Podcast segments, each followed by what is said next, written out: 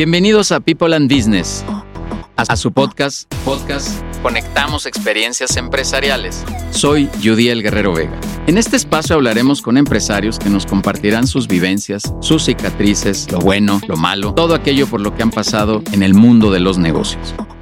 Suscríbete al podcast en Spotify. Conectamos Experiencias Empresariales. ¿Qué tal amigos? Estamos en el podcast Conectamos Experiencias Empresariales de la Comunidad People and Business, este medio por el que ahora vamos a construir o a generar más bien contenido para toda la comunidad eh, empresarial, para todos nuestros amigos empresarios. Muchas gracias que nos sigan. Búsquenos en Spotify justo como Conectamos Experiencias Empresariales. El eslogan de People también será el nombre del podcast, mi querido Mario. Mario, ¿cómo estás, mi querido amigo? Mi querido Yudiel, muy bien, gracias, gracias por la invitación. Ah, mira, te voy a ser muy honesto, no, no fuiste el padrino, porque el padrino fue Gustavo Escobar en, la siguiente sesión, en la pasada sesión. Pero la verdad es padre que, vengas tú aquí. Sabes que te tengo un aprecio personal grande y siempre considero que eres un profesionista también muy serio y muy responsable, muy puntual, con mucha claridad. Te lo digo muy, muy en serio, amigo, y te tengo un aprecio grande a ti como persona. Así que el que tú estés aquí para mí significa mucho eh, tú estuviste también en, el programa de radio, si no me equivoco, y después también en el de televisión, si también no me equivoco. Así es. Entonces has estado ahí, decían en el episodio anterior de, el, de lanzamiento del podcast, que hicimos tres temporadas de radio, una temporada de televisión y ahora vamos a arrancar con este formato de podcast. Así que, Mario, de verdad, gracias porque siempre has sumado a, a la comunidad y a estos contenidos que tenemos. Muchas gracias nuevamente, amigo. Oye, cuéntanos un poquito, ¿quién, quién es Mario? ¿Qué, ¿Qué, onda? ¿Dónde estudiaste? ¿De dónde vienes? Mira, yo soy ingeniero, yo soy ingeniero, eh, mi carrera es comunicaciones y electrónica, especialidad computación. Okay. Este, orgullosamente egresado del Politécnico. Súper. Eh, em, de ahí salgo de la escuela, básicamente, este, queriendo saber qué, qué, qué pasa en el mundo, y prácticamente inmediatamente entro a computadora Acer a trabajar. qué padre. Y este y de ahí me, meto a, este mundo de la tecnología. Me hago cargo de la planta de servidores Acer Altos en México. Y este, y ya, ahí empieza mi, camino en el mundo de la tecnología. Oye, y neta, neta, dinos la neta, aquí nadie nos va a escuchar, amigo. Eh, ¿Era tu pasión el tema de la tecnología? Espérame tantito, yo siempre he dicho que yo no estudié tecnología, pero siempre fue mi pasión. Me gustaba mucho estar en la computadora y empecé a hacer ahí mis pininos en los, en, ¿te acuerdas el lenguaje C? Ese que ponías ahí códigos y configuración, y medio lo sabía manejar. Y quería hacer muchas cosas, pero ¿estaba en tu pasión, la neta, el tema de la tecnología? Fíjate que sí, pero no en el modo en que está ahora. Obviamente, pues ahora sí que por los tiempos y todo, eh, la computación en nuestros tiempos era así como que algo todavía bastante lejano, bastante eh, innovador, por decir algo. claro.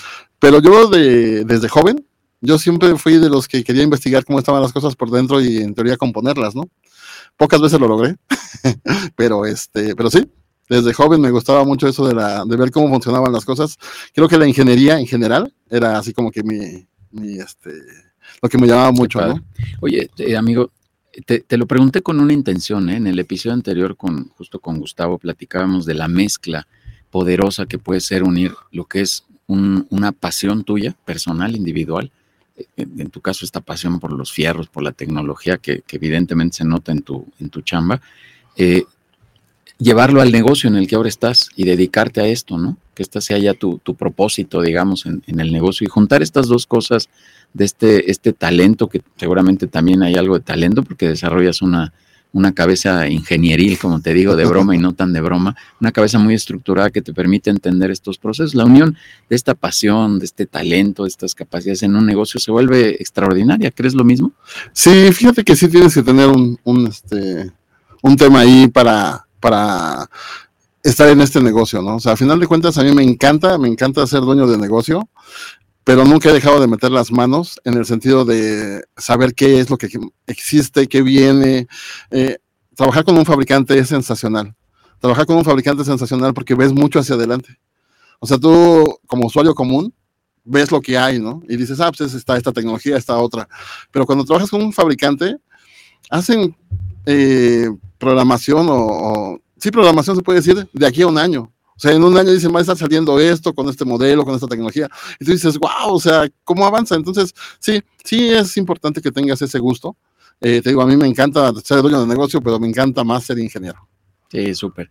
Eh, son dos retos completamente diferentes, ¿no? Porque eh, ser empresario te lleva a, entender, a estudiar, a trabajar sobre otras áreas que no necesariamente son tus áreas de formación, ¿no? Porque ahora ya tienes que entender temas de gente, temas de administración, temas de ventas, de marketing, una serie de cosas que sale de la cancha de la tecnología. Y, y se vuelven retos, amigo, ¿no? O sea, porque pues a lo mejor lo que quieres es estar eh, tú, tú ahí en los fierros y programando y haciendo, y etcétera. Y no necesariamente estar viendo en los demás retos, pero mezclarlos también está padre. Pues, se vuelve algo interesante, ¿no? Se vuelve muy interesante y obviamente, por ejemplo, nosotros, yo contabilidad entiendo, obviamente por estar en el negocio, pero yo tengo un contador, ¿no? O sea, al final de cuentas yo no me meto en hacer la contabilidad. no debes. Es, no, no debo hacer ese tipo de cosas, ¿no? Este, sí, sí tienes que desprenderte un poquito de, de tu pasión técnica, si quieres ser un dueño de negocio para entender todo lo demás, ¿no? Entonces, este, y más en una época tan revolucionada como ahorita. O sea, ahorita sí tienes que estar metido en muchos campos para poder entender y sacar adelante tu negocio. Ahorita te iba a preguntar algo de eso, Mario, pero cuéntanos un poco cuál fue la historia, cómo brincaste entonces de, estar en uno de estos corporativos a decidir, bueno, pues viva México y ahora voy yo por mi cuenta, creamos Evotec, este, que es tu marca. Cuéntanos cómo, cómo brincaste, cómo pasaste de un lado a otro. Fíjate que que yo estaba muy contento con mi carrera en el, en el fabricante, ¿no? Fui subiendo de puestos hasta que te digo que yo era responsable de la planta de Acer Altos en México. Estaba yo muy bien. Y desafortunadamente en mi caso, y yo creo que en el caso de muchas personas en esa época, el Tratado de Libre Comercio no nos ayudó. Acer, de ser una empresa muy grande, no sé, 600 empleados, se volvió una empresa de 30 empleados. Wow. ¿Por qué? Porque a fin de cuentas, armar computadoras en México se volvió muy caro por el Tratado de Libre Comercio. Entonces, ¿qué pasó? Yo estaba dentro de esos 30 empleados, pero ya en un área que no era algo que me gustaba tanto hacer. Y entonces siempre habíamos platicado una persona de ventas y yo que deberíamos de poner un distribuidor. Ese fue el momento. Dijimos, ¿sabes qué? Vamos a ponerlo. Contábamos con el apoyo del fabricante. Contábamos con el apoyo del fabricante. Nos, este, nos recomendaba para hacer este, proveedores de tecnología con diferentes lados. Y entonces en ese momento dijimos, ¿sabes qué? Hay que crear Evotec. Órale, qué padre. ¿Por qué Evotec? Eh? Evolución tecnológica. Ah, súper. Evolución tecnológica. Nuestro primer logo fue una persona tratando de alcanzar o teniendo a la mano la tecnología que en ese momento iba, estaba. Oye, y en esta historia que nos estás contando, Mario, ¿cuál, cuál ha sido tu mayor reto? Así que es, está así, mejor me lo hubiera brincado, no, hubiera pasado por esta, pero que al final seguro te configuró de mejor manera para ser empresario en tu persona tal vez te trajo algún aprendizaje. ¿Cuál ha sido el mejor reto, el, más, el reto más grande? El reto más grande ha sido saber en qué momento cambiar el giro del negocio. Nosotros empezamos siendo un distribuidor de equipo de cómputo que vendía computadoras. Ese era, lo, máximo de más vender computadoras. Una caja y le entregabas. Y, le dábamos valor o lo que quisieras, pero era vender computadoras, realmente. En ese entonces el mercado, eso era lo que pedía. De repente el mercado evoluciona las computadoras se pueden conseguir hasta en el Oxxo ahora, prácticamente. Sí, casi. Y este, a 20 mil vueltas, 20 mil pagos. Telmex ofrece unos planes de quién sabe cuántos años. Sí, sí. Entonces, y aparte la competencia en precios. Llegó el momento que dijimos, ¿sabes qué?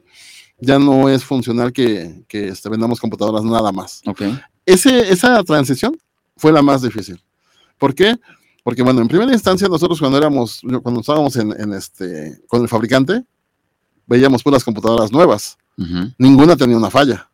Cuando te vuelves distribuidor y después cuando evolucionamos, evolucionamos el negocio a dar soporte técnico, ves puras computadoras usadas y todas con un montón de problemas.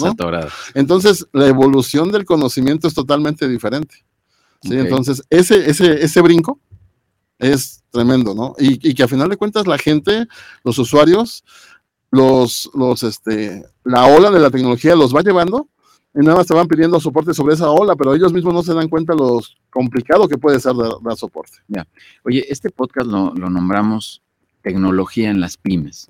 Eh, eh, suena, un poco general, pero quisiera escucharte, Mario, con, justo con esto que estás diciendo, amigo, del cambio que hay, porque ahora las, computadoras compras una hoy y en dos meses ya salió una versión nueva y ya trae no sé qué más este, gadgets y otro procesador y ahora hace no sé qué rollo. O sea, es, es eh, es imparable, es inalcanzable eh, ir detrás de la tecnología. Pero, ¿qué, piensas tú en general, un experto como tú, qué piensa la tecnología en las pymes? Fíjate que eh, esta última semana me han pasado dos cosas que son consejos para pymes, ¿no? Uno, eh, si tú tienes una persona a tu alcance que sepa de tecnología, pues no tomes decisiones tú solo.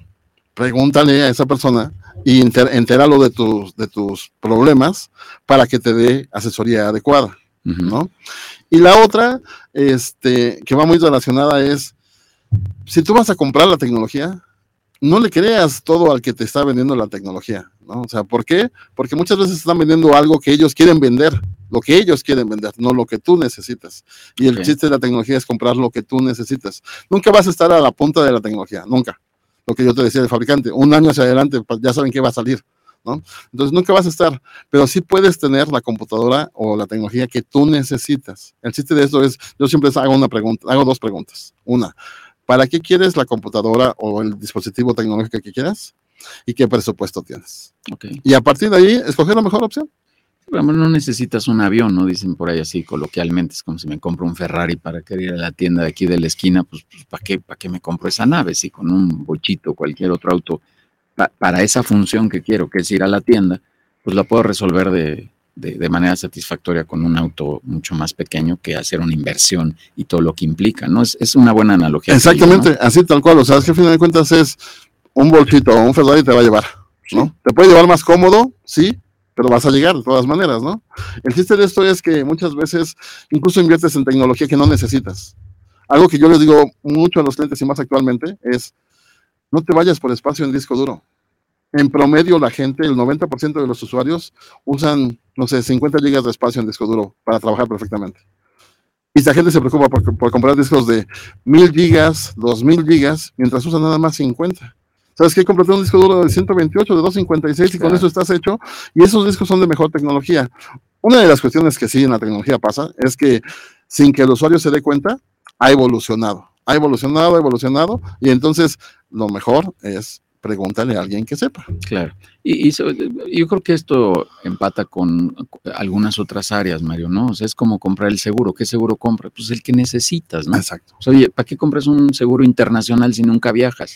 Estás pagando una sobrecuota de la póliza y nunca, nunca viajas, ¿no? ¿Para qué tienes una casa tan grande si, si tampoco haces reuniones, por decir algo, ¿no? Que tenga, ¿cómo se llaman estas cosas? Un, un roof y un salón de fiesta y todo nunca haces una fiesta, ¿para qué lo quieres? Yo creo que es el punto, ¿no? El, encontrar el, eh, la medida exacta. Yo creo que estar bien asesorado y, recibir información correcta, ¿no? Y yo creo que para las pymes, algo que le duele a las pymes en México, queramos o no, es en muchos casos es el dinero, ¿no? Entonces, yo creo que si tú le das el enfoque adecuado al dinero que tú tienes, puedes obtener la tecnología que necesitas. Un tema muy importante que pasa en las empresas es la piratería. La piratería existe prácticamente en todas las empresas, muchas veces por desconocimiento y muchas veces por falta de dinero, ¿no? Y si la empresa desde un principio le dices, bueno, ¿qué necesitas? ¿Qué piensas hacer y todo? Es, mm, teníamos una empresa donde hay que ponerle un office a la secretaria. ¿Y por qué le vamos a poner un office? Necesitamos poner un office de negocio, ¿no? Si es que le ponemos un office. ¿Por qué? Es que de repente hace una carta Oye, pues hay aplicaciones gratuitas con las que puedes hacer una carta. Y no necesitas gastarte una cantidad de dinero bastante fuerte para estar legal en un Office. ¿Qué termina pasando? Que como ves que está caro el Office, terminas poniendo piratería, siendo que no necesitas poner piratería. Con que pongas un software gratuito, con eso queda. Órale. Oye, eh, no, no, lo tenía en mente, pero ¿qué, ¿qué hay con este tema de la piratería? Coméntanos algo así rápido. O sea, porque de repente vemos con facilidad eh, si adquirir algo pirata por el precio, ¿no? O sea, nos va a salir en, no sé, una cuarta, quinta parte, hasta menos, ¿no? Del, precio. Decimos, no, no, no pasa nada, pero al final sí hay riesgos. Así es. La, también la piratería ha evolucionado. Antes ser pirata era muy fácil y hasta cierto punto seguro. Porque era copiar un código, unos, unos dígitos, y los poníamos en el programa y ya quedaron. No pasaba nada. Precisamente buscando evitar la piratería, los fabricantes lo que han hecho es hacer que ahora sea un software el que verifique que la licencia sea correcta, comunicarse incluso con el servidor del fabricante. Entonces, para evitar eso, y la piratería lo que ha hecho es hacer programas que hacen esa simulación y parchan el programa. Bueno, esos programas que muchos conocidos son como crack. Esos programas, eh, todos los antivirus los detectan como virus. ¿Sí? Y básicamente en algunos casos sí son virus, la mayoría de ellos. Entonces yo les comento a la gente, mira, estamos en una época en que la seguridad de la información es muy importante, la confidencialidad de la información también es muy importante. Bueno, cuando tú pones piratería, estás abriendo una brecha, así estás abriendo la puerta para que se meta alguien y se lleve la información de todos tus clientes o tu información importante. Eso se está poniendo en un peligro muy, muy fuerte. Y si aparte tú dices a la gente que tú estás con la seguridad de la información completa, estás diciendo una mentira. Sí, puede ser que no sepas que, que, estás haciendo eso, pero lo estás haciendo. Estás abriendo la puerta a que los datos puedan ser robados por alguien. Y esa vulnerabilidad, digamos, se pone, se pone peor, ¿no? Porque ahora sí hay, hay muchos riesgos. Recién tuvimos un webinar hablando de ciberseguridad, amigo, y platicamos del enorme riesgo que eso puede implicar, porque evidentemente hay un riesgo hacia el dinero, hacia que te vuelen dinero, ¿no? Porque ahora ya todo está digitalizado, y ahí están tus cuentas, ahí están los bancos, muchas cosas, te podrían robar dinero. Y lo dije así en, en el webinar, con mucho cuidado, pero dije, oye, está bien, pero el dinero no que no me importe, pero el dinero tal vez como quiera, no a lo mejor lo resuelves. ¿Qué vas a hacer si perdieras toda la información de tu computadora, todo, tu trabajo, ¿no? Un, abogado que imagínate que perdiera expedientes, un, contador que perdiera declaraciones, este, comprobantes, no, no lo sea, el que quieras, este, el médico que pierda los, los expedientes de, sus pacientes. ¿Cómo le haces? Este malware que te, que te encripta la información, imagínate que de repente, porque tú tienes piratería en tu empresa, entra un virus a tu empresa y empieza a mandar correos con el virus a todos tus clientes. Y esos correos los abren tus clientes y se le encripta la información de sus empresas. ¿Todo por qué? Porque abriste la puerta a la piratería. Sí. O sea, digo, yo entiendo que en este, en este México de nosotros, la economía y el dinero en las pymes es algo, algo muy importante. Muy, muy importante. Bueno, más aún, si tienes poco dinero, habla con un especialista. ¿sí? O sea, a fin de cuentas, eh, la tecnología va más allá de saber armar o no armar una computadora, saber poner, un programa o no. O sea, hay más cosas hacia adelante, ¿no? Súper.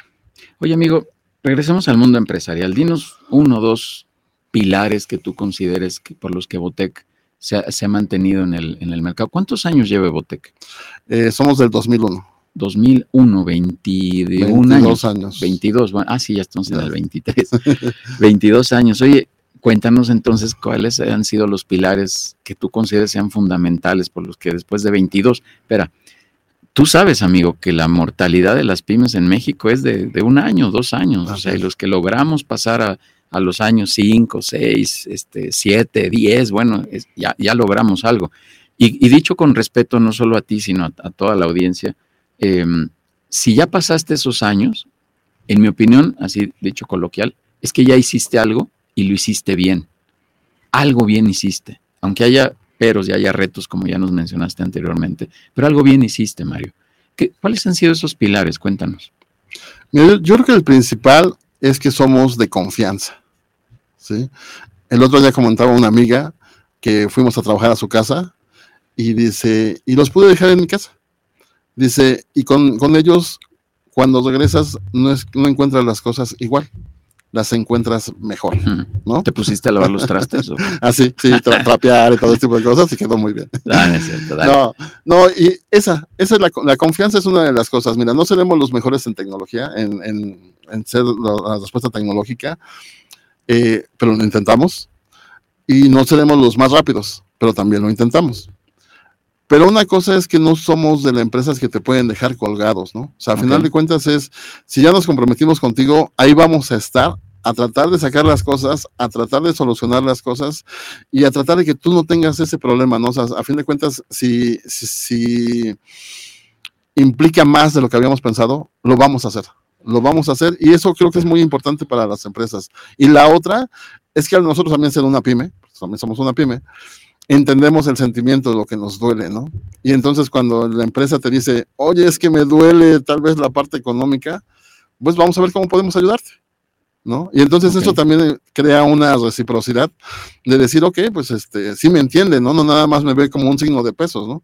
Y eso es muy importante. Sí, lo que decías de las computadoras, pues si tú le hablas, dices, aquí hay computadoras de 70 mil pesos, pues llévatela, pues híjole, pues si no es lo que necesita, la verdad es que lo estás robando. ¿no? Exactamente. No, no, no, no estás haciendo algo correcto. Y el valor de la confianza, amigo, yo creo que en muchos, muchos negocios eh, eh, aplica y debería de ser un, un, valor principal, un pilar principal, ¿no? Porque tú también, un poco haciendo la analogía con nuestro amigo Raúl Rojas, que le mandamos un saludo. Saludos. Es como ir al taller mecánico y que te digan, no, es que tiene no sé qué, le tenemos que cambiar y, y la cuenta ya ven 40 mil pesos. De, a lo mejor había que cambiarle un chicote y, y asunto arreglado, ¿no? Una apretadita de algo y asunto arreglado. En el mundo de la tecnología hay un cierto desconocimiento, digamos, o sea, hablar de estos bits, bytes y megas y no sé qué, y los procesadores, yo ya no sé ni en cuál vaya, no le entiendo, amigo, la neta. Pero pues me dices uno y yo digo, ah, pues no sé si me estás vendiendo el más poderoso que no necesito o me estás vendiendo algo insuficiente también para lo que yo necesito. Entonces, hablar de este tema de honestidad está, está para algún otro pilar, amigo. Fíjate que hay, eso que mencionabas, eh, nosotros decimos, bueno, yo por lo menos yo pienso que somos proveedores de una sola cosa. Somos proveedores de una sola cosa en esta vida, ¿no? En este caso yo de tecnología, de soporte, de lo que sea. Y somos clientes de todo lo demás. Okay. Entonces, así como dice nuestro amigo Raúl, como lo acabas de mencionar, yo trato de ser con mis clientes como me gustaría que mis proveedores fueran conmigo. Qué padre. ¿Sí? Esa, esa, esa, parte de lo que tú dices, ¿no? O sea, de, de repente llegamos con un cliente que no entiende nada, uh -huh. no sabe de nada, y nos tomamos el tiempo de decirle, mire, así, así, así, así, así. Y ya que lo entiende, entonces ya es más fácil la comunicación. Entonces, siempre intentamos ser el proveedor que nos gustaría que fueran con nosotros. Y, y, eso marca diferencia, amigo, porque no, no me sé los nombres, igual ahorita si quieres los mencionas, aquí no pagamos nada de comerciales. Eh, estas compañías un poco más grandes, ¿no? Estos, eh, estas tienditas que hay ahora en las plazas donde llevas tu computadora a arreglar, donde ya se vuelve un poco más de destajo, no sé si son franquicias o no, pero, pero ya, ya el trato es de otra manera y a lo mejor ahí sí hay un enfoque mucho más comercial, eh, eh, es, es, preponderante el tema de quererte vender algo, ¿no? Y, y que todas las revisiones cuestan y, y, si dejas el equipo y lo arreglen o no, ya te costó 300 pesos nada más para que te digan que tal vez no, no, no lo sé, amigo. Pero el, el valor de, de, que tú seas una pyme también y que entiendas lo que está pasando esa pyme, pues evidentemente pone, pone un valor mucho, mucho más importante. Ah, ¿no? Ahí hay un punto muy importante, también la seguridad. Nosotros somos seguros. ¿Sí? O sea, nosotros en estos 21 años, 22 años que tenemos de existencia, ningún cliente nos ha dicho, oye, por tu culpa perdí esta información o por tu culpa me robaron esta información, ¿sí? Nosotros cuando tenemos una póliza con un cliente, por ejemplo, fi firmamos acuerdos de confidencialidad, okay. ¿no? Cuando tú llevas una máquina a cualquiera de estos centros, no te, no te, no te firman nada, no. no te firman nada, ellos pueden accesar a todo lo que tú tienes, y no te firma nada. Sí. Yo, yo comparo ser técnico de, en computación a ser más o menos como un cura, ¿no? Uh -huh. Nos enteramos de los secretos de la gente, pero no los podemos decir. Exacto. ¿no? O sea, nos sí, divertimos pues sí. mucho, pero nada más. Tú, tú, ves todo lo que está ahí en la computadora, amigo. Oye, eh, ya para ir cerrando un poquitín, Mario, este, mi querido amigo, que de verdad no sabes qué gusto me da verte aquí. Te lo digo muy, muy en serio, que, que, compartamos este espacio, que, que People es tu casa. ¿Qué, ¿Qué, consejo le darías a emprendedores? Eres un tipo de 22 años trabajando de manera independiente, con pros, contras, retos, seguro te has levantado días diciendo, ahí muere ya, gracias, este, porque todos traemos nuestros temas personales, familiares, de salud, de contingencias, de broncas, la pandemia. Este, Mario, ¿qué consejo le darías a los emprendedores? A un emprendedor en mi campo, yo le diría, usa la tecnología. Usa la tecnología. Es increíble todo lo que puedes hacer si lo sabes usar, que no te ocasiona gastos uh -huh. y que te da mucha ayuda. Okay. Te da mucha presencia. Tener una página de internet y correo electrónico actualmente es baratísimo. Uh -huh. Tener este software eh, gratuito es muy fácil de tener. Eh, compartir información, trabajar en equipo es algo sensacional. Entonces, yo, yo les diría, eh, de lo que existe y úsenlo. O sea, no se dejen llevar por la, por la ola de que ah, vamos a usar esto. No, no, no. Vean qué necesitan ustedes. Ahorita la inteligencia artificial está impresionante y que a final de cuentas, si tú tienes una idea y la fortaleces con tecnología, porque actualmente nada está aislado de la tecnología, si la fortaleces con la tecnología adecuada, seguramente vas a pegar. seguramente. Sí, dices algo bien importante, amigo. Yo, yo creo en las pymes también, pues hagas lo que hagas. O sea, seas una taquería, si le metes tecnología, vas a, vas a tener control de inventarios, vas a poder medir mejor, vas a ver qué producto se desplaza, etcétera.